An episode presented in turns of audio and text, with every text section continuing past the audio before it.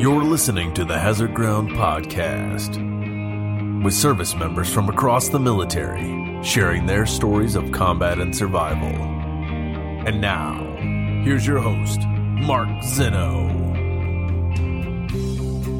Welcome into the Hazard Ground Podcast. As always, we appreciate you joining us each and every week. A few reminders before we get started with this week's show, who features a doctor. Yes, there is a doctor in the house coming up on this week's show. Stay tuned. But remind you guys to please continue to leave us a rating and a review on Apple Podcasts. If that's how you get your podcasts, please go there, leave us a rating and a review. We've actually seen an uptick. You guys have been listening to me. You've actually been following through, so we certainly appreciate it. Let's crack into that top 100 Apple Podcasts. We're getting a lot closer, and we're doing it with your help, so please leave us a rating and a review on Apple Podcasts. Also, want to remind you about our promotion with Amazon with the holidays coming up. This is so important because you can do your holiday shopping and help out veterans all across America by doing one simple thing, going to our website, hazardground.com, and clicking on the Amazon button at the bottom of the homepage or under the Sponsors tab. It'll redirect you right to Amazon. You can do all your normal Amazon shopping. We'll get a percentage of what you guys spend, and then we'll donate a percentage of that back to veterans charities that have been featured here on the Hazard Ground. So again, easy way for you to help out veterans and do your holiday shopping all at the same time. Hazardground.com, click on that Amazon button. Don't forget to follow us on all the social media sites, Facebook, Twitter, and Instagram. Subscribe to our YouTube channel. We are growing, and we're doing it with your help. So again, spread the word around, show us some love, and make sure you tell a friend to listen to The Hazard Ground. Hope everybody is having a wonderful, happy, safe, and healthy holiday season so far. And now let's get on to this week's episode. Joining us this week on the podcast is a retired Army doctor who is also a lieutenant colonel. He went to West Point and spent time in the historic 75th Ranger Regiment. He also worked in the Special Operations community with multiple deployments to Iraq and Afghanistan. And he went on to help shape U.S. Army medicine as an instructor for the U.S. Army, and currently is an ER doctor in Dallas. He is Dr. Jeffrey Kane, joining us on the Hazard Ground Podcast. Jeff, welcome, and thank you so much for being here. Hey, thank you for having me, Mark. I appreciate the opportunity. All right. Very long career. You have done a lot, to say the least, and your career started in the mid-'80s at West Point, but, it takes you all the way through the War on Terror, and obviously you got to do some very interesting things with the Ranger Regiment. So I want to get to all of it, but how did you end up at West Point and why? Well, actually, I ended up at West Point courtesy of the United States Air Force, to be honest with you. Growing up on a farm, my grandparents, they were born around the World War I time frame and saw the advent of the airplane, and that was something that always fascinated my grandfather. Whenever an airplane would fly over, he'd make it a point to show it to me and point that out. And I always wanted to grow, I always wanted to be an astronaut, of course, at that time. You're talking about somebody who was born in 1965. The moon landings occurred and everything, and the Apollo programs were being televised. And I saw something when I was in high school, this airplane called the SR-71. And this was just an amazing plane. That's what I wanted to do. So I geared everything up to going into the Air Force, joined the Civil Air Patrol, found out that I liked the ground aspect of doing search and rescue in the Civil Air Patrol more than the flying around part, but was afforded an opportunity to go to the Air Force and got a 4-year federal scholarship to do that. But when I took my commissioning physical, my eyesight wasn't good enough to qualify me for flight. And so I said, well, what else is there for a guy like me to do in the Air Force? And at the time, my options were pretty limited. I could sit in a missile silo somewhere out in the West, which really didn't interest me very much, or I could be a civil engineer and build roads and runways on the air bases. And that really didn't interest me too much. And so when I asked and inquired several times about special operations, everybody just gave me that blank stare and like, dude, this is the Air Force. That's not what we do. If you want to do that, you kind of need to go to the Army. And so I regrouped and had an opportunity to interview for an appointment to West Point. I secured that and was afforded an opportunity to go to West Point. And so I started that in 1984. That was my pathway into the Army, thinking that for no other reason, since I really didn't have anybody in the family to guide me in military direction. And I came from a small farming community where, folks that graduated from high school, either enlisted in the Army or the Marine Corps, and they did their, you know, initial enlistment and came back, I really didn't know that much about the military. So I was just firmly convinced that if I was able to get into West Point, if I graduated from West Point, they'd have to let me go straight into Special Forces. And that was the whole thought process that got me into West Point, and the rest, I guess, is history. It's interesting because I bring this up a lot that, you know, when you were going through this in the mid-'80s, like, Special Forces wasn't a thing like it is now. They didn't make movies about it. They didn't write many books about it. You know, they didn't tell all these glorious tales about it, what it's like to be a Green Beret. You know, I mean, I'm sure, you know, you had the John Wayne movie back in the day, but other than that, you weren't really referencing much, you know, as far as special operations. So why were you so in tune with it, do you think? John Wayne's movie had a lot to do with it. We watched that on, you know, almost a continuous loop on, you know, the VCR at the time. And I thought, man, these guys, if this is what Special Forces is all about, this is what I want to do. This is how much more cool could it be for a farm kid, you know, growing up, stomping around the woods. And this is really a way to serve my country and get me off the farm and do something, you know, really productive. I'd read a lot about Special Forces in Vietnam. We didn't really know anyone who had either been in special operations, the precursor to Special Forces, really didn't have any close connection to anybody with military service, except for my other grandfather, who had been an aircraft mechanic in World War II. And so there wasn't a lot known about it. And the mystique, I think, is just what gravitated me towards, I want to do this. This is what I want to do. Again, I am sort of taken aback by that, but just, you know, the sheer knowledge of it. But the other thing I'm wondering about your experience at West Point, everybody who has gone there, good, bad, or indifferent, has looked back on it fondly. I assume that, you know, your time at West Point is still one of the major highlights of your military career. Well, you know, Mark, I think it was a highlight of my career as far as, you know, meeting the people that I went to school with.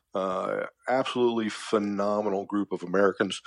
Some of us have remained very close, you know, through our time since we first met there. Just phenomenal relationships that you build with people. As far as the institution itself goes, honestly, again, I didn't know what to expect.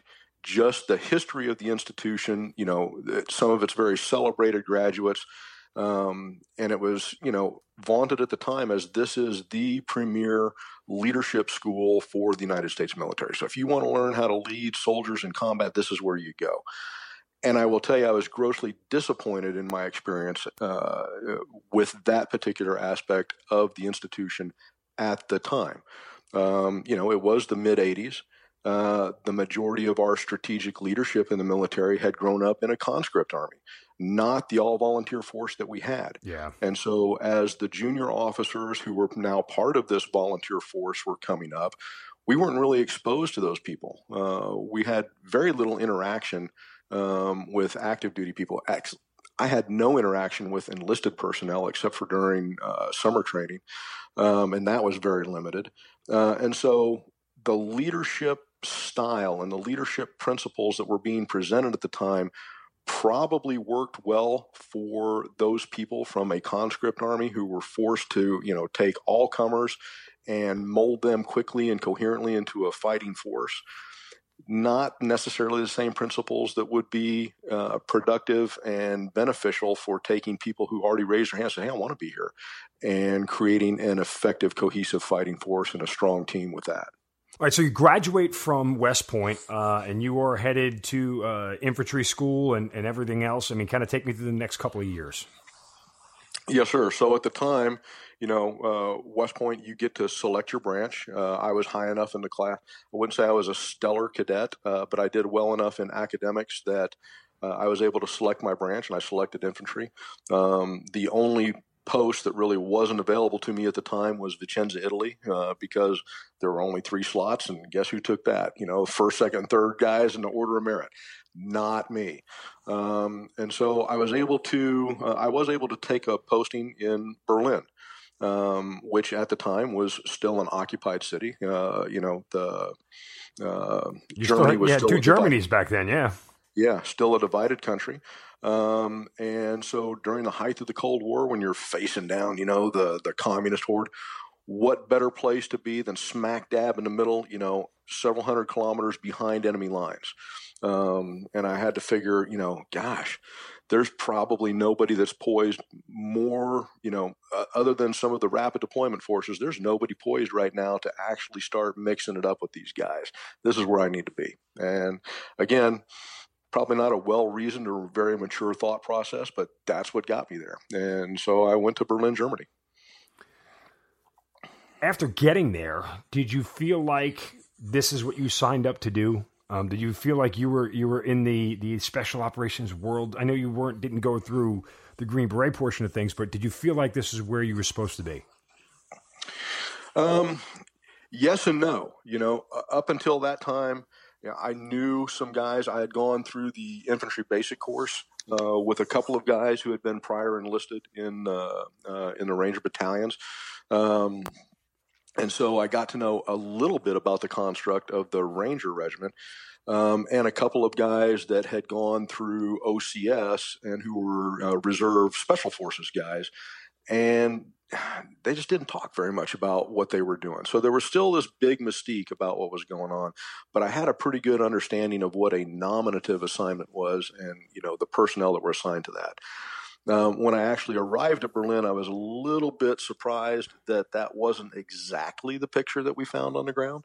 You know, it was, you know, a regular army unit, regular army soldiers. They had volunteered to be there, but not all of them had volunteered. A lot of them had been just sent there on assignment. And so it wasn't, you know, it wasn't that ultra elite, you know, 4-time volunteer force that you're stepping into. You're stepping into a cross segment of a conventional army that, oh, by the way, in the late 80s was not set up on the same organization tables as the rest of the conventional army. It still had its own unique makeup of how it operated. So there was a little bit of differences to get adjusted to. You know, you missed Desert Storm while you were in Germany. Did you feel like, oh, damn, there was my shot, and I'm sitting here staring at a wall? Of course I did. You know, all of us lieutenants at the time were digging into Colonel Hackler's book. That was kind of our go-to manual for how are we supposed to do things as a warrior. And, you know, in his book, he talks about, you know, volunteering and going to these different places and going to these different units and, you know, being audacious enough to just walk in and say, hey, I'm here in this theater. You guys are fighting. I want to be with your unit. And through luck of the draw, you know, for whatever circumstances, was afforded that opportunity. And sitting there in Berlin while all of Desert Shield and then Desert Storm kicked off, there was an opportunity for some of us to go and participate. That opportunity turned out to be platoon leaders for transportation units. So you're essentially in charge of a bunch of truck drivers. And everybody has a job to do, but that's not exactly frontline, you know, punching people in the face. For those that went, they were not able to parlay themselves into infantry units like they thought they would. They got assigned to their various transportation units. They stayed with their various transportation units. They got kind of stuck there for probably about 6 or 7 months and then came back having had experience in combat as transportation leaders. All right. So next, you get out of Germany and you're headed where? So at the time, it was an interesting time to be there. I got to Berlin probably 2 weeks after the former East Germans had shot the last guy that they shot trying to get across the wall. And literally within a year's time frame, the wall was coming down. So as the wall came down and they started the drawdown, we started the closing down units in Berlin. My infantry battalion was the first one that was selected to be inactivated, with our home unit or our parent unit being back at Fort Campbell, Kentucky. We decided to do that historical inactivation ceremony back in Fort Campbell. So I was on general orders to return back to the United States, back to Fort Benning to fill the needs of the Army because nobody really knew what that was at that time. And all I knew is that I was on a general order to return to Fort Benning and await the infantry officer advance course. So I had another 2 years of lieutenant time to do before I could go to the advance course. And so I'm scratching my head thinking, what am I going to do? I had put in a packet to go to the Ranger Regiment, as probably every infantry lieutenant on the planet does.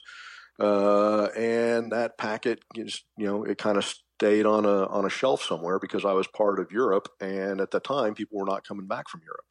So I took it on myself to drive. I took some extra leave, jumped in a car. I drove down to Fort Benning, and probably one of the boldest moves that I can think of a lieutenant doing, stomped into Ranger Regimental Headquarters, knocked on the S1's door and said, "Hey, Lieutenant Kane, you've got my packet. I'm here. I know you need lieutenants. Where can I serve?"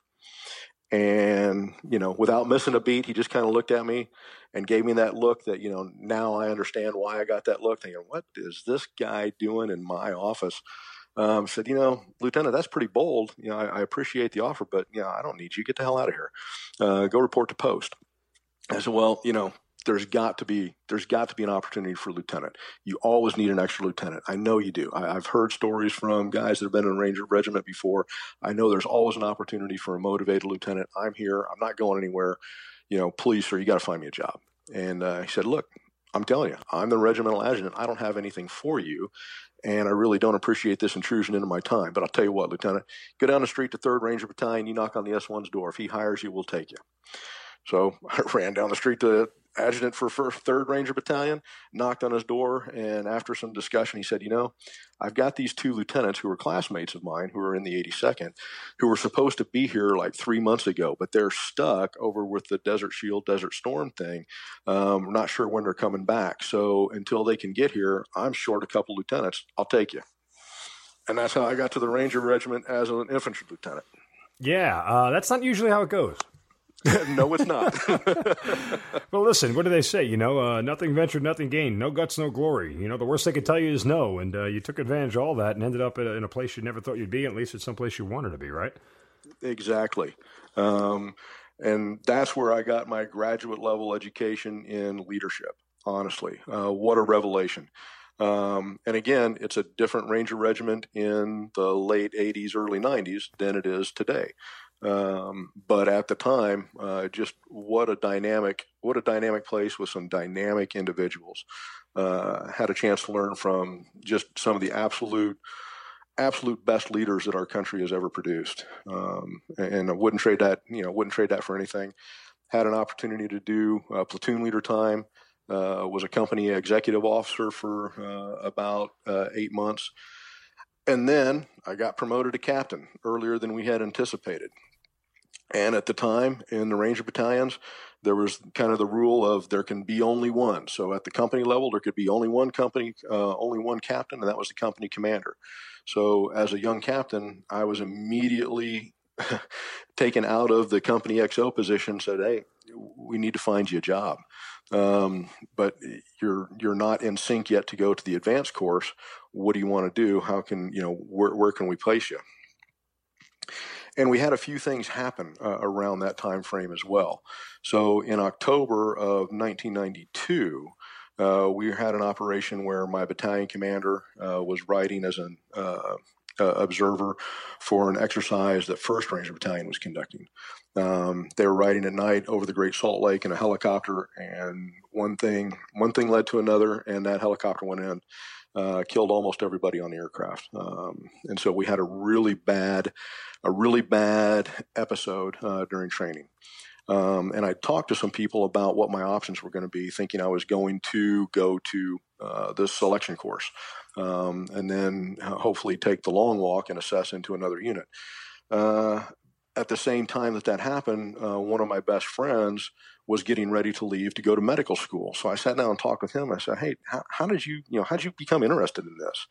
And he kind of laid out the pathway for what he was doing, and come to find out, several of the lieutenants from his year group were doing the same thing. Everybody was headed to medical school to start their next part of their career as physicians. I'd never ever considered that. Never thought I was smart enough to go to medical school. I thought, wow, I think I could probably do that. I think that being a physician may be a little bit better than walking through swamps and, jumping out of planes for the rest of my life.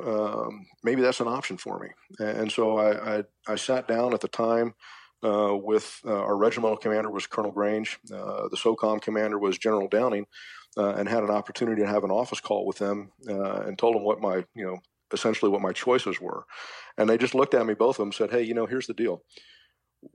We have an endless pipeline, literally an endless pipeline of guys coming to selection and guys going to take the long walk. We can choose whoever we want at any time because that pipeline never dries up.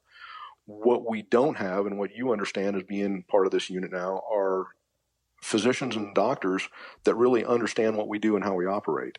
So if you really think you can get into medical school, we'll support that and we'll help you down that pathway. Seemed like a pretty easy decision to make. I did it. I got letters of recommendation. The next thing you know, I'm headed to medical school. Wow. You skipped over just two other notes that I have here. One, you actually were in the Ranger Regiment with some guy named Richard Clark. Yeah, he's kind of important, right?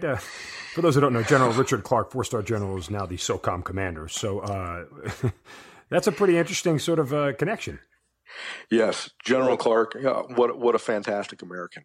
Of course, I knew him when he was rich, right? And we were captains together.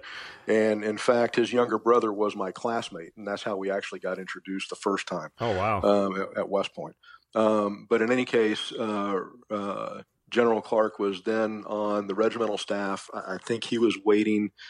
He was waiting in line to take the, at the time, the Regimental Reconnaissance Detachment was an independent company command, and I think he was in line to take that. And so he was working as either the assistant S4 or the assistant S3, and I was a special liaison officer specifically for overseeing the units that supported the Ranger Regiment in their outload and deployment capabilities at Fort Benning.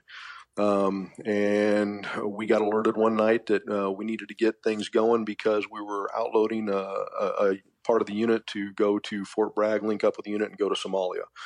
And so that was our contribution to the effort for Task Force Ranger, was getting everybody back to Fort Benning, getting all the ammunition loaded up on the planes, making all that stuff happen essentially in the middle of the night. Interesting time. Yeah, so now this is the second time that you have been passed over for a chance to go into combat. You're upset at this? Frustrated, of course. I think any warrior who doesn't get asked to go participate in a nation's fight has some issues with that. And selfishly, I really believe that I had something to contribute. And the reason why I believe that was because at the time, I was not only the liaison officer specifically for the Ranger Regiment, but I had oversight for everything that was being done on and through Fort Benning. And one of the units that we had outloaded through Fort Benning and deployed was a heavy engineer unit. And so these guys, and I knew some of these guys, I actually worked with some of these guys in my capacity as a liaison officer. These guys were sitting in their compound on the day and the night of the October 3rd battle in downtown Mogadishu, and, unable to talk to the task force, two American units operating completely separate and distinct from each other. The task force ranger having no idea what these guys had in their compound, literally, blocks away with armored bulldozers that may have been able to push through some of the roadblocks that they had encountered. Looking back, you can always say, looking back through a retrospective scope, hindsight's always 20/20, and coulda, woulda, shoulda. But we had a very specific personnel cap, and I was not going to be a trigger puller, and we needed to optimize the number of trigger pullers that were on the ground, and so it was the right decision to make. Well, nonetheless, you're headed to medical school. So once again, getting yourself into something that you don't really know anything about, correct? Absolutely correct. So on August 10th, I'm a fairly junior captain in the Ranger Regiment with all the bells and whistles. And on August 11th, I am a second lieutenant in the Army Reserve Medical Service Corps, going to be a medical student. Kind of a shock to the system. Yeah. Where'd you end up going to medical school? So I actually was fortunate enough to be selected to go to the Uniformed Services University, which is the Department of Defense Medical School out of Bethesda, Maryland. Gotcha. Okay. And forgive the ignorance. I just don't know. I mean, is that any different than Harvard's medical school, or as far as the standards or anything else, like, you know, whatever medical school you go to? Well, the standards are the same.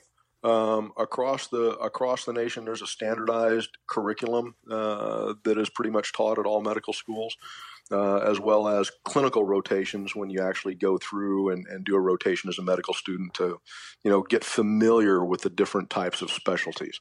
That's all standardized. But I would tell you that our nation's medical school, USIS, the equivalent of the service academies for undergraduate, it is probably the best kept secret in the nation, because you don't just learn medicine. You know, I mean, you don't just learn a specific way to do medicine. You learn medicine, and you get to learn from a variety of people that come from a variety of all these other programs. So if you go to Johns Hopkins, you kind of learn the Johns Hopkins way of doing medicine. If you go to Baylor, you kind of learn the Baylor tilt of doing medicine. At Uniformed Services, you learn medicine, and you get to rotate through any number of teaching facilities. Whatever you can think of, you can do it. And what an experience, what an amazing experience, what an amazing education.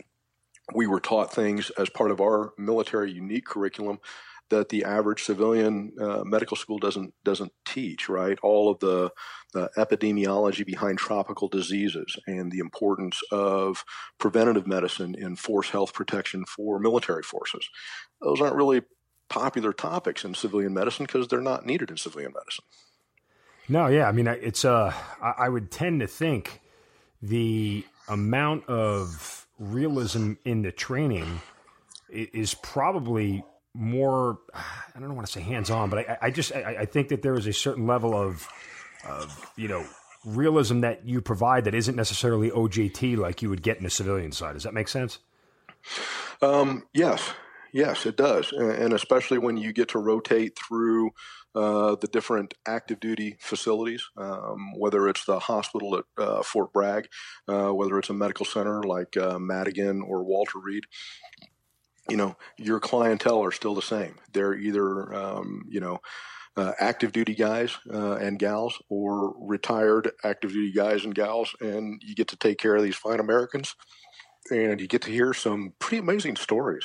A lot of good lessons learned that, if you listen, can really shape the way that you can approach medicine in general. End up graduating from medical school, and you are headed where? So after medical school, I was fortunate enough again to get selected for the emergency medicine program that I had wanted. At the time, there were 3 Army programs. One was in San Antonio, at Brooke Army Medical Center. One was in Washington, at Madigan. And then the third was at Fort Hood, Texas.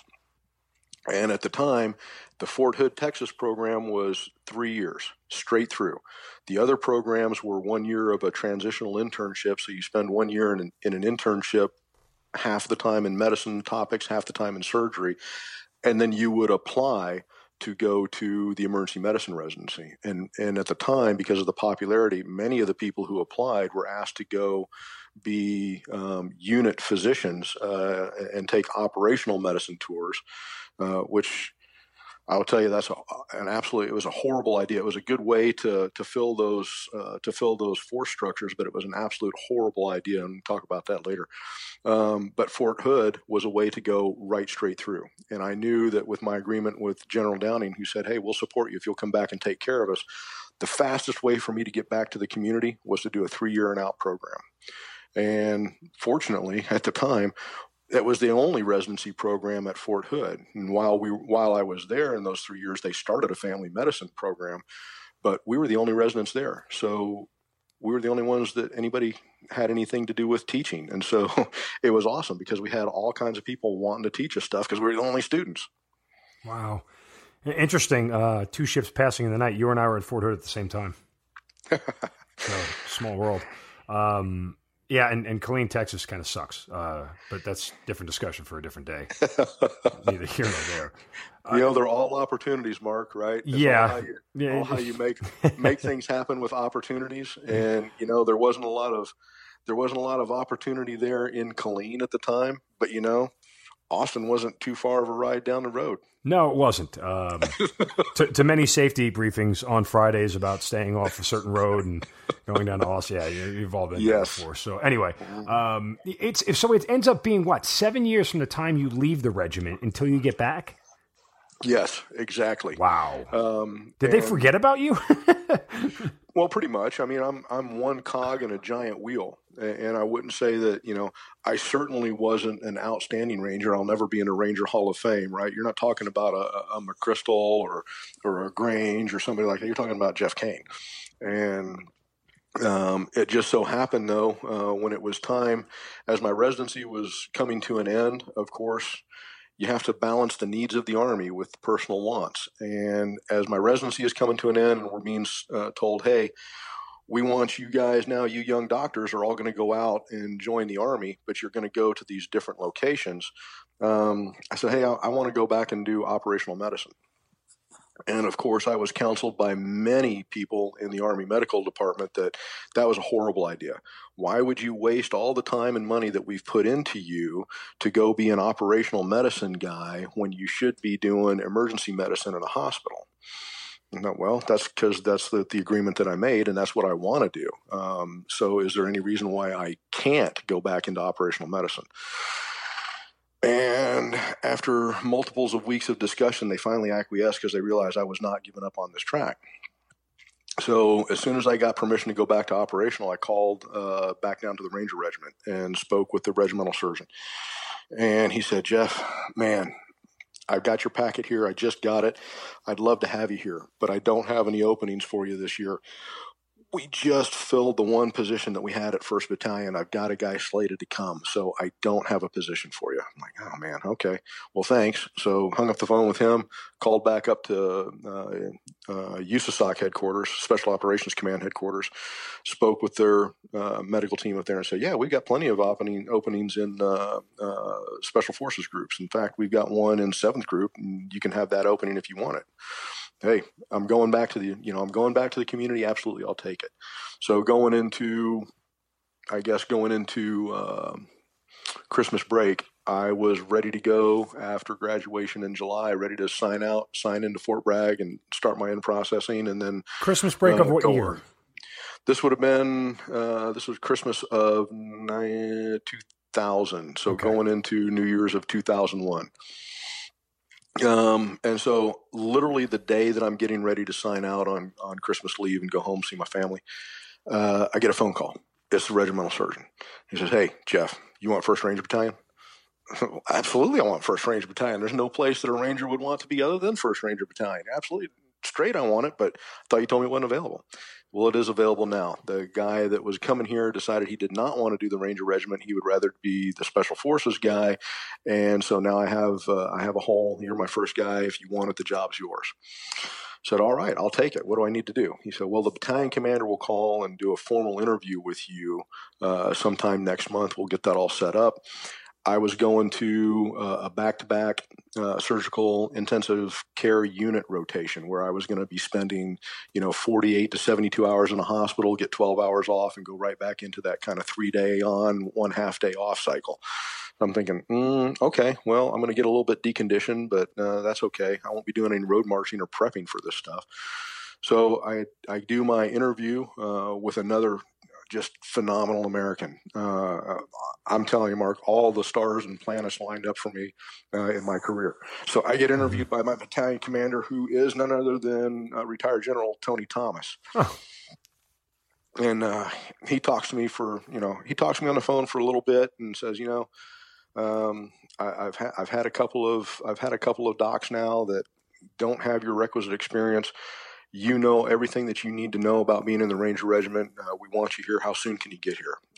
Sir, how soon do you need me? He said, we don't have a physician right now. The soonest you can get here will be optimal for us. So I think graduation was all finalized by 1 July, probably 6, 7 July. I'm signing into 1st Ranger Battalion. I mean, first of all, you again cross paths with another former SOCOM commander in Tony Thomas, which, you know, that's two in your career. Not many people come across one. You've been with two. But let me go back and ask you, because you were set to go to SF and you chose the regiment, the Ranger regiment over, and the other guy sort of flipped it. Why didn't you think you'd be closer to that operational medicine with the SF than the Rangers? Like, what was sort of going into that decision? Was it just because you made a promise to the Rangers and you wanted to keep it? Well, no, I made a promise to General Downing I'd come back to the community. But I knew more, honestly, I knew more about the Rangers still at this time in my career than I did about SF. And I had plenty of friends who have been in SF, but I also knew their operational structure. And, you know, going in as a unit physician in SF, remember, this is still pre-9/11. SF's doing some great things throughout the world, things that, you know, understandably nobody will ever know. About the only time you ever know about something is when the National Command Authority either wants you to know about it or when something really bad happens. If those two things are not, if what you're doing does not fall into one of those two things, the general public will never know what these guys and gals do. But they do it in very small units. And I realized very quickly that, you know, I would be relegated more to a role of a staff officer.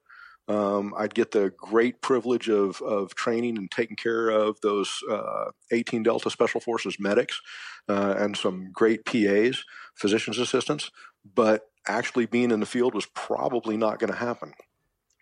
But having come from the Ranger Regiment and understanding how that force structure was quite a bit different, and knowing that I had, you know, the background as an infantry guy with them, I knew if we were going to go somewhere in the field, there was a better than average chance that I was going to actually have the privilege of being with my guys. Because at the time, remember, this was an all-male unit at the time. So I would have the privilege of being with the guys as far forward as they would let me go. Where were you on 9/11? 9/11, I was, when the first plane hit the tower, I was walking from a very busy day of doing Ranger School and Halo physicals to the chow hall to grab a cup of coffee and get ready to start my the rest of my day. Walked into the chow hall and I said, "Hey, sir, you see this?" Like, "What happened?" I said, "This plane just flew into the World Trade Center." You know, and we just, you know, kind of being a smart ass Ranger, just looking at each other going, just how much of a dumbass do you have to be to hit a freaking building with an airplane? I mean, what is this guy, drunk? And we're sitting there just kind of, you know, looking at this and watching the live feed when the second plane hit the tower. We're like, that wasn't an accident. Let's go pack and grab my senior medic. And we went back and started going through all the contingency supplies and said, "Hey, we're going somewhere. We don't know when or where," because at the time, we were sitting as the Ranger Regiment Ready Force One. The Ready Force One is that Ranger unit that is ready to be deployed worldwide within an 18-hour sequence. We can compress that to 9 hours if we have advanced planning. So we knew we were going to be the tip of the spear. Just knew it. It's not the way it planned out, but that's what we knew. So we went to prepare. When you say prepare, meaning what? Looking at potential force mission structure.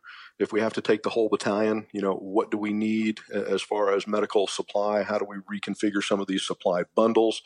Do we have all of the equipment that we need? Let's start ordering some additional things that we know we'll need a plus up on, because who knows once we deploy, who knows when we'll ever get a resupply bundle. Start making up some plans now to turn over to the logistics guys to say, "Hey, this is how we want things configured as we go in. If you ever kick out an ammo bundle or you ever kick out a chow bundle, I need this particular type of a bundle with medical supplies just thrown in there as well." Those are the kinds of contingency things that we just started nugging through and making sure our stuff was ready to go. So how quickly do you get out the door? Not quite that quickly, Mark. So I think calmer heads prevailed, and everybody knew that there was going to be a response. There was a response team that took the initial entry missions into Afghanistan. Yeah. There was another special numbered task force that was created to go do some very specific hunting in Afghanistan. We were sitting as the Ranger Ready Force One element and not really certain you know, what else was on the periphery from our adversaries? We just been punched in the face a couple of times, and not sure what else was in the pipeline. So the National Command Authority decided that what they would do was not take the Ranger Ready Force One element off of our stand-up footing. They would take the unit that was next in the pipeline, and that's how 3rd Ranger Battalion got into the pipeline to take the initial entry missions into Afghanistan. So 3rd Ranger Battalion deploys to Afghanistan. We do some train ups, knowing that we're going to be replacing them very shortly, and that was pretty much it. But I will tell you, I've heard a lot of discussion from different people about the length of time that we've been fighting these guys. And I will tell you personally, we were told at the very onset that we were the tip of the spear and to be prepared for a minimum of a 15-year fight, at a bare minimum. That the National Command Authority really thought that it was going to take that long. That's a pretty that's a pretty visionary statement to tell people, hey, we're going to be fighting this thing for at least 15 years. And they were not incorrect. No, they were not. And unfortunately, we're kind of still at this thing longer than we want to be, but different discussion for a much different day. Absolutely. So when do you actually get to go? Because are you thinking once again that this whole thing is going to pass me by? No, just following the events and kind of our daily briefings. We understood that what we were faced with was a much bigger adversary than just one or two people. And that if we were really going to secure not only our nation, but kind of a global perspective of how to keep this kind of just non-human, behavior, the behavior that's not compatible with peaceful coexistence anywhere, how we're going to keep that at bay, there's a lot of stuff that needs to be cleared out. We kind of got our first taste of that back in Somalia, back in the Battle of Mogadishu. Kind of see how some of that stuff fares out, and as you start to now connect all the dots, present day, 2001, present day 2001, 2002, with kind of events that have transpired in the past, you start to see where all this little cancer has taken root and kind of spread its little tendrils throughout the world. And, somebody's got to go clean that mess up. Might as well be us. Do you remember your first sort of chance to get into operational medicine, as it was called, in a deployed environment? Yeah, pretty much right away. I get to 1st Ranger Battalion in July, and literally we're doing a jump mission into I think it was into Florida, literally within 3 weeks of me being there. So, again, because I had already done my time as an infantry officer and time in the Ranger Regiment as an infantry officer, I really kind of knew how this joint readiness exercise played out.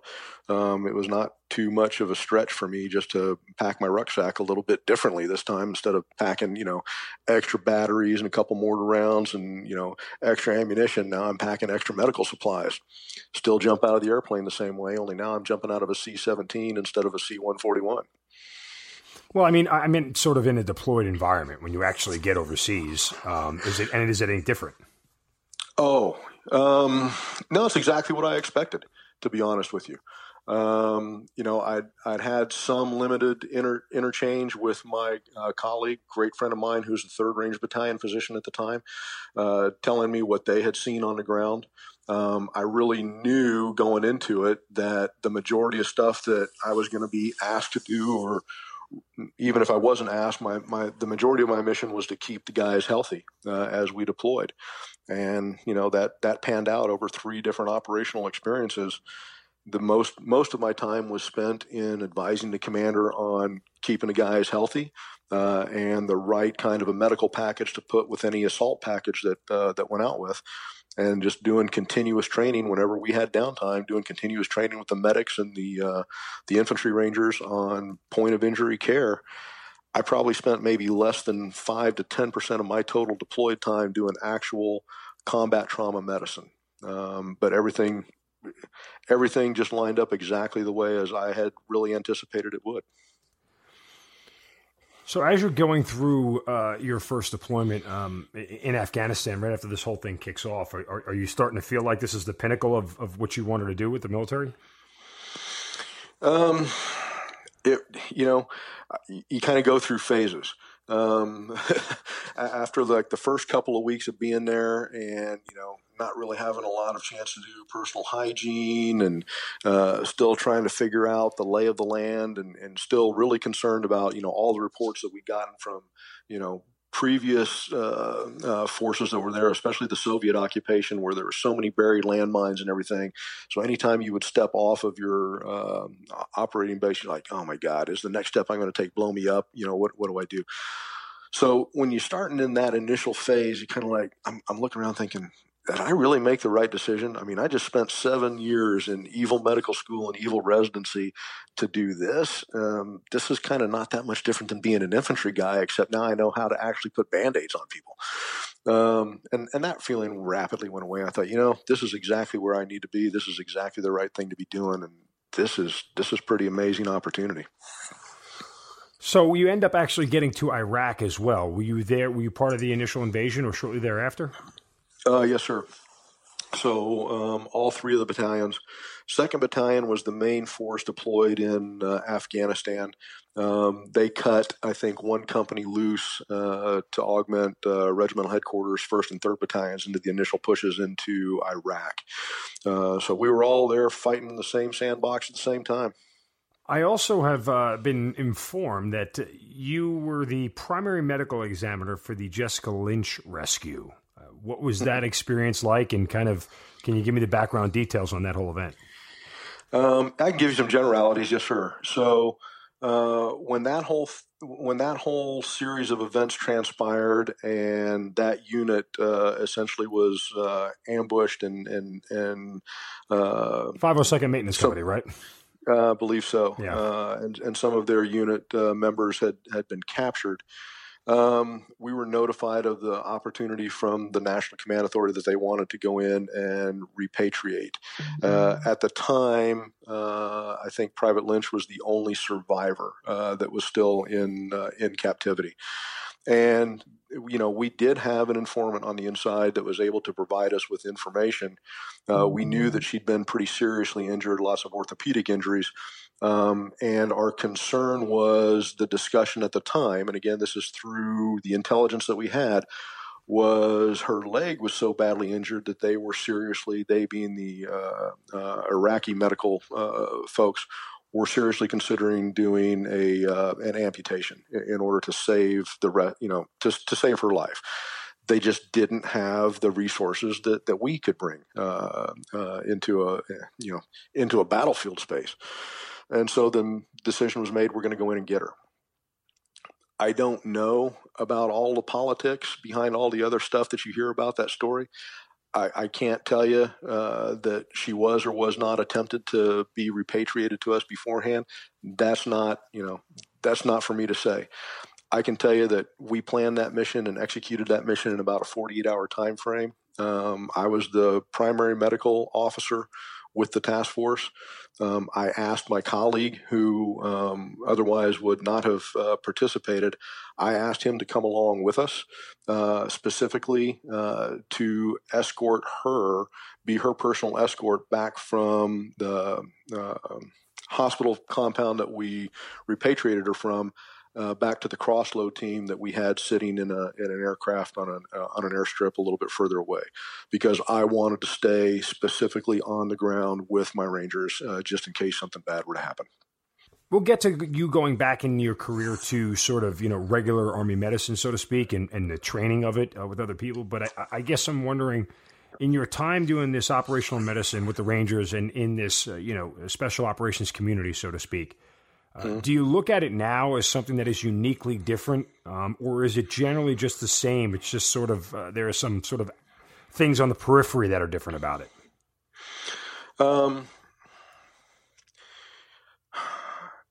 It's both of those, Mark, and it's hard for me to give you a qualified yes-no answer. And the reason for that is in medicine, I will tell you this. Medicine is a world of relative truths and relative things. There's only about one absolute in medicine, and that's if you survive the birth process, eventually you're going to die. And everything else that happens in between is relative. So it's the same thing with doing operational medicine. You can do, you know, kind of our mantra is, you know, good medicine in bad places.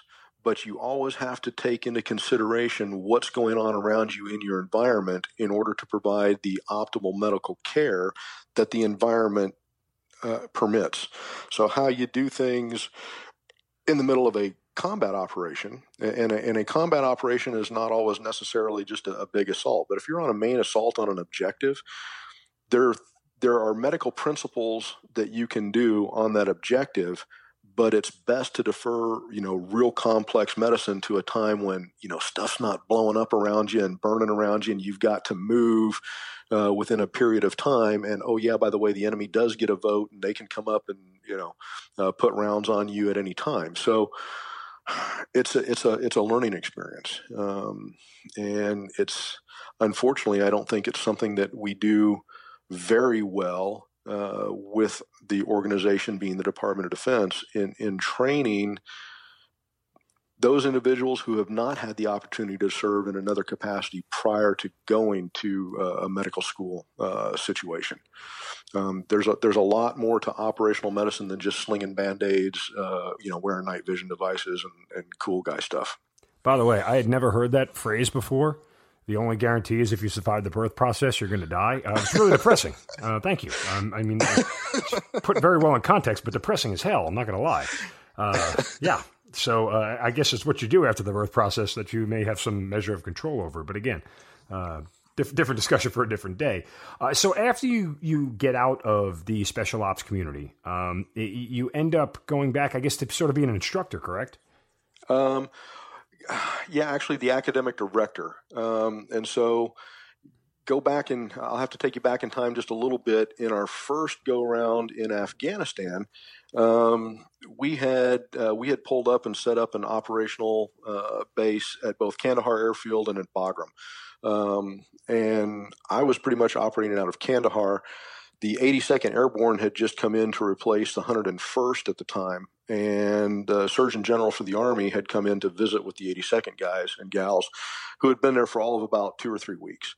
And I'd just come off of a mission. I was just, I mean, literally getting my stuff off the helicopter, throwing stuff in the mule to take us back to the compound. And one of the guys came and said, "Hey, Doc, you're needed over at the 82nd area." I'm like, "What the hell's going on?"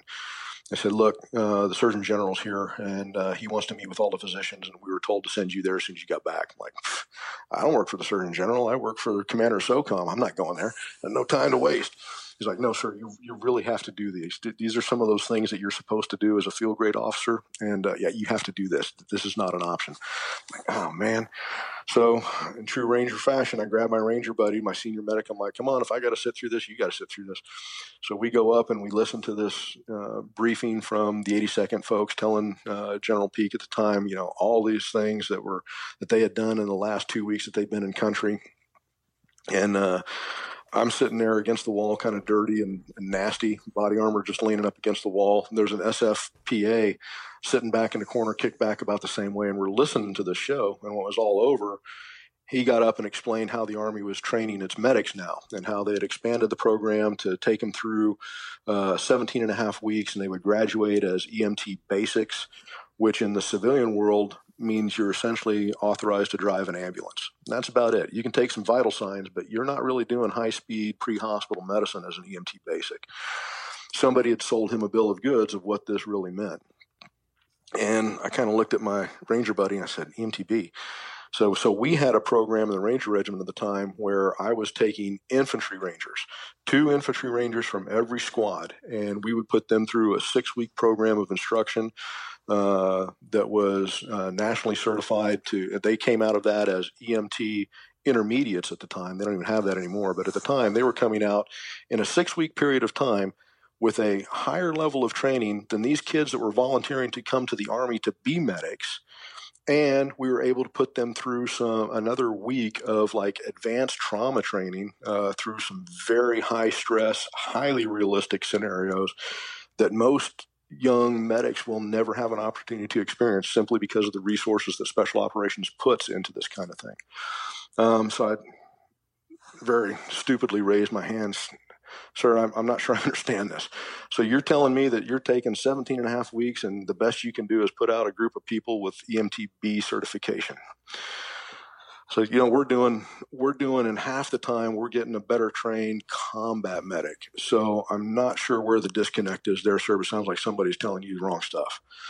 And the next thing I know, my name gets put on a list somewhere. And as I'm coming out of Ranger Regiment, because I kind of tore up my elbow in Iraq and had to get rebuilt. So it would not be a good thing for me to stay at 1st Battalion while I healed up. I got a phone call and said, hey, we need you to come down and you're going to now take charge of the combat medic schoolhouse at Fort Sam Houston. I'm like, okay, what's that mean? And they said, well, essentially you're going to be in charge of the academic program. So this is late 2003 when I'm asked to come down to Fort Sam Houston. And I find a program that's 17 and a half weeks long. And, you know, again, these are guys and gals that are volunteering to be medics, volunteering to be combat medics. At the time, I think they called them healthcare specialists.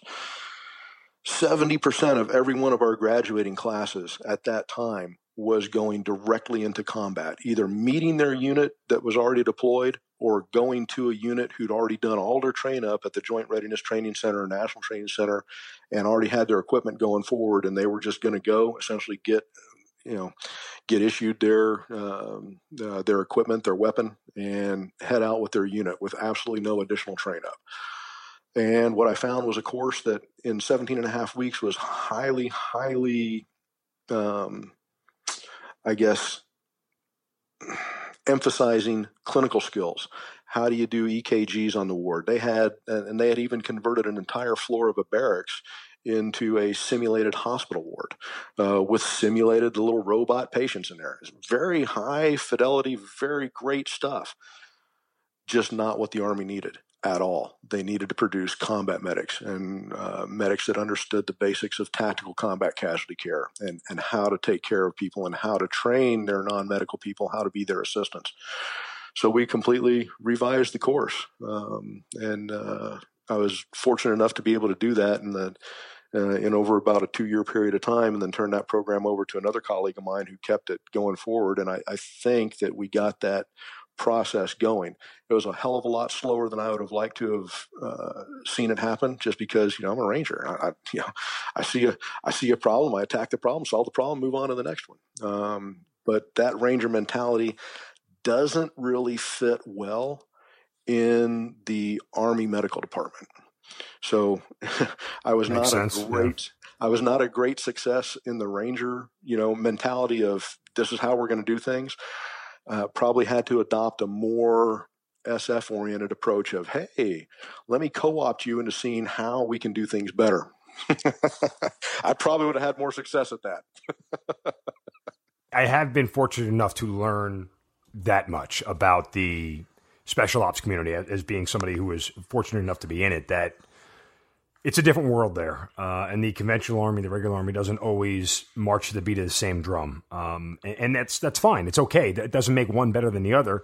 The Army, as you know, is a very diverse force, and it does many different things. And the idea is that we sort of have a tool for every problem in our toolbox. And that's it, things are just different, and that's okay. And I think that when you try to merge some of the two of them, you get some friction at times. I think that's completely fair and understandable. Yep, you're exactly correct, Mark. And, you know, the only thing that I would amplify onto that is when you're looking at the Army Medical Department, now you're dealing with something that's completely separate and distinct. Very frustrating at the time in the initial phases of this war that we had such a disconnect between our strategic leadership on the medical side of the house and what was really needed from them to actually support the warfighters. And again, they've got a big mission, right? They've got to take care of not only the hospitals and the clinics and the medical people that are on active duty, but they've got to do that for the reserve component, for the National Guard. They've got to do retiree care. They've got to oversee this TRICARE thing. It's a huge thing. It's just unfortunate that really what we should be about is focused on our combat mission. And it took a long time to get the Army Medical Department to understand, you know what, you're absolutely right. In fact, we didn't even have a consultant to the Surgeon General for combat medicine until about 2 years ago. You know, up until that time, if you wanted to know something about, you know, how many kids do we have who are dependents that have diabetes, you could ask your pediatric endocrinologist consultant to the Surgeon General. And we had lots of consultants to the Surgeon General, not one consultant for combat medicine or battlefield medicine. Crazy. So, I mean, it's, I don't want to ask you which is more rewarding, but I mean, you know, the idea that you can shape the force in the future, sometimes maybe as important, if not more important, than the work you do on the ground at any given time. So is it fair to compare the two? Yes, sir. I believe I understand what you're asking. And I would tell you that different people will give you different answers, right? For me, I found great satisfaction in being the guy on the ground. But I had a very wizened young Ranger NCO give me the God's honest truth. And here's the God's honest truth to being an officer in the United States Army. You and I, well, when I was on active duty, we are temporary summer help, Mark. Mm-hmm. That's what we are. And the NCOs are the ones that run this show. And so while I had probably more medical knowledge just from virtue of having gone through the medical school and residency program, when it all boils down to it, the skills that you need on the ground are very, very few and can be executed by anyone that you can train up. There's a mindset that goes behind that and how to employ those skills, but your true life-saving skills are very few. And so I would be very arrogant to tell you that, you know, oh my God, nobody could do the job. I'm going to tell you this. The honest reality is any well-trained Ranger medic, Special Forces medic could do my job as far as slinging bandages and doing casualty care and casualty evacuation. They probably shoot better than I do too, on an objective. There's many people that can do that. They might not have that resonant thought process to look at the longevity of force health protection and logistics and all that kind of stuff. But actually being on the ground, anybody can do that. But I think the bigger contribution to the organization is for those of us that have been able to or been fortunate enough to be in a position to make long-standing changes. I'll give you some four examples. For example, now probably on your kit, you have an IFAC, correct? Mm-hmm. Well, when we deployed into both Afghanistan and Iraq in the initial phases, the conventional Army's first aid kit was still a compass pouch with an outdated dressing. And if you were really high speed, you had a couple of those outdated dressings crammed down in that compass pouch. I don't know if you remember those days. I do. We went back while I was down at the Combat Medic Schoolhouse, we went back and we were very heated after action reviews. That was one of the things that we identified early on is, you know, you don't have a capability of doing adequate combat casualty care at the point of injury. So we need to not only equip our force, we need to train our force, and we need to do it simultaneously.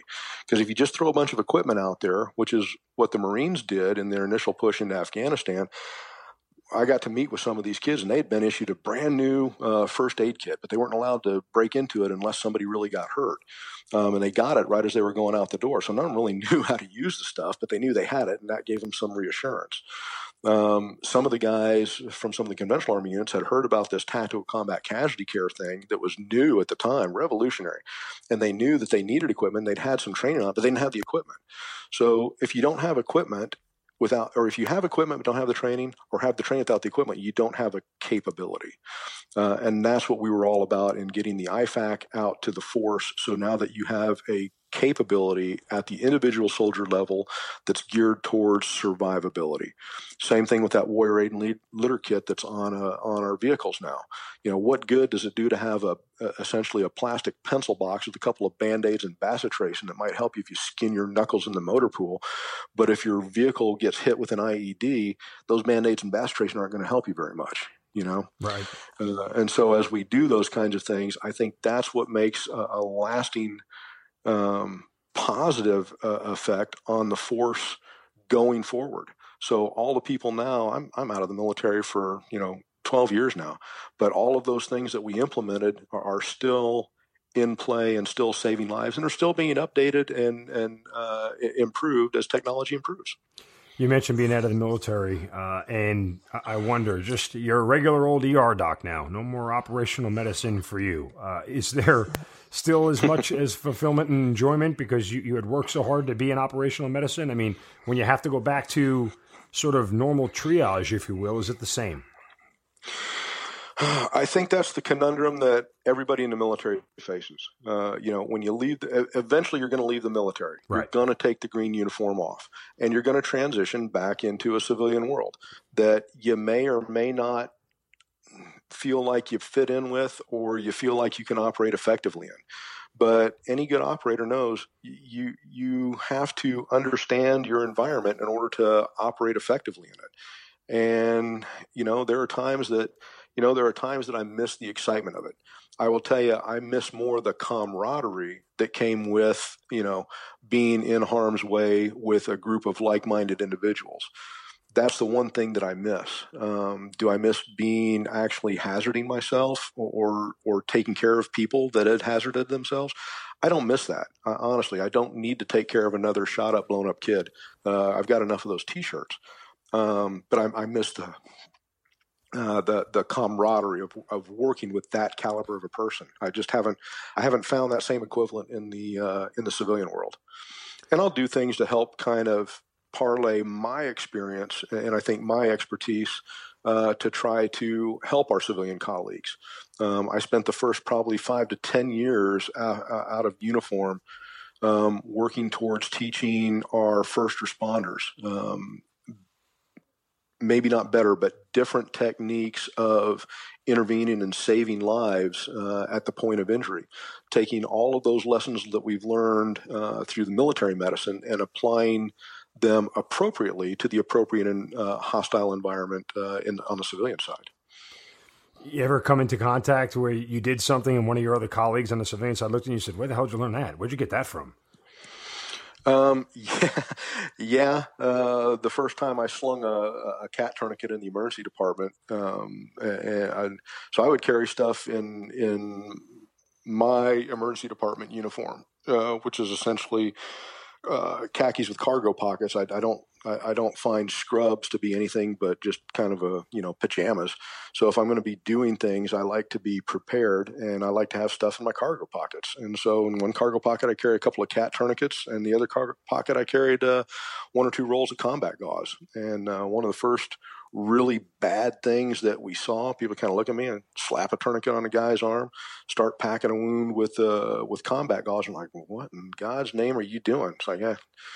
I'm from the government. I'm here to help. Well, I'm not from the government, but learned this in the military. I'll take you through it here after a while. And, when started showing them what we had learned and how to utilize these things, people are like, yeah, this makes a lot of sense. So getting some of that equipment where it makes sense to put that equipment in the civilian world, that's kind of rewarding. My favorite part of that story is that it came from cargo pockets. I think they're underrated. In cargo shorts, they're still underrated. They sort of made their way out from a fashion standpoint, but I still wear them because I love cargo shorts and I love those pockets, damn it. Absolutely. So I'll give it a thumbs up for cargo pockets and cargo shorts. All right. So, you're going through this, you're 12 years removed from the military. What sort of still tugs at your heartstrings about the Army and Army medicine, that matter? Oh, God. It's always the people, It's always about the people, and again, with an all-volunteer force, we've got America's, sons and daughters. That's our treasure. Expensive airplanes, expensive helicopters, inexpensive bullets, but when you buy a lot of them, they become expensive. All that material stuff, that's all wealth and treasure that can always be replaced. No, absolutely. And again, I think that when you talk about our force and who we are, obviously it's made up of our people. And that is something that is what separates us as a military from other militaries across the world. Really, it is. I mean, it's the people who put the uniform on that choose to make this military so good at what we do, and their desire to be good at what they do. So It all comes together in that aspect. What do you have planned for the future for yourself? You're just going to keep plugging away at civilian medicine going forward? That's a good question. I still haven't figured out what I want to be when I grow up. Yeah, me so for the time being, I'm still doing emergency medicine, no longer in, a major trauma center. Like I said, I've got enough of those T-shirts. I found that I actually like having the opportunity and the time to sit and actually talk with my patients, not just ask them questions about why they're there, do a quick exam, order a bunch of stuff, and then, take off. And I might get to see you for another 2 minutes before I send you either home or upstairs to the hospital. Where I'm working now, which is essentially what we call a freestanding emergency center. So we've taken an emergency department and just detached it from a hospital and put it in the middle of a community somewhere. So now instead of having, everybody that has to drive to a hospital to get care, now you don't have to just drive the hospital. I mean, you can come to one of our facilities. We can take care of you. It's a great construct. Met a lot of great Americans. And it's amazing what you can learn when you have time to actually sit and talk with them.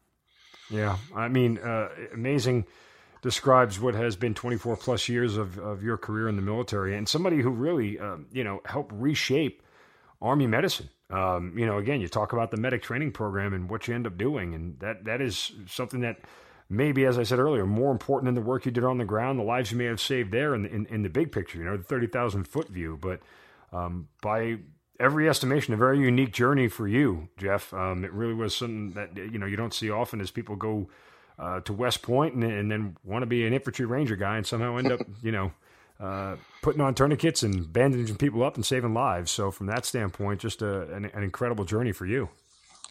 Yes, sir. And I'll tell you, it's, it's never about an individual. I certainly didn't do anything in this world by myself. It was always with a team. And for a team. And I've just been, so fortunate to serve with the people that I've served with.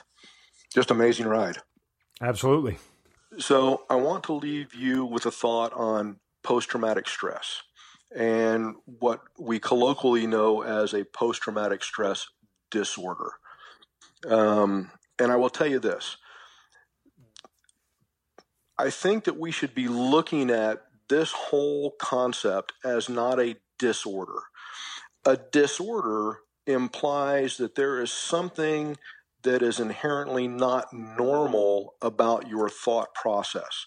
And usually it's either something that you were born with or something that has developed through your period of time, that's something that you're going to have to live with forever. And we may be able to medicate a disorder, but a disorder is a disorder, and you just have that and you just live with it. I think what a better term for what we're seeing with post-traumatic stress and that type of a thing would be better termed as an injury, because it doesn't happen until you've had an exposure to a very stressful event. And if we look at things in terms of injuries can be rehabbed, right? I can maybe not get you back to the same state that you were before, but there's a hope and a promise that if we do this in a dedicated fashion, we can get you past an injury and back to being very highly functional, and hopefully without the need for a whole bunch of different medications. And there are some great people out there doing some great things that all have a part of the solution. I'll tell you, I can't say enough good about my colleague who is really pushing the cervical ganglion block. That is such a tremendous tool to help reset your kind of system and how it's amped up with one of these stressful events, to reset it to allow other things to help guide that healing process. Well, that's just incredible words, man.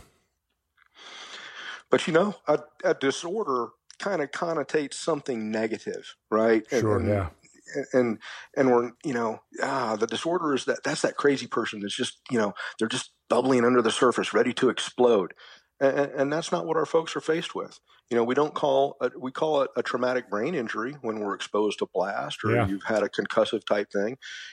We don't tell amputees that they have disorders of their limbs, These are folks that have injuries, and with a good medical team, I think that as we look at more and more technology and put more emphasis on studying this phenomenon, we're going to find a technique to rehab people effectively through these injuries. Perfectly said. Just a different viewpoint that I think everybody needed to hear. So certainly thank you for that. Absolutely. Thank you for your time and certainly everything that you've been able to share with us. Wish you nothing but continued success, and certainly thank you for being part of the Hazard Ground. Yes, sir. You too. Thank you, Mark. You've been listening to the Hazard Ground Podcast, hosted by Mark Zeno and produced by Matt Pasquarella. If you have an interesting story to tell and you'd like to be on the show, send us an email at hazardgroundpodcast@gmail.com. And if you like the show, don't forget to subscribe, rate, and review on iTunes. Thanks for listening. We'll see you next time.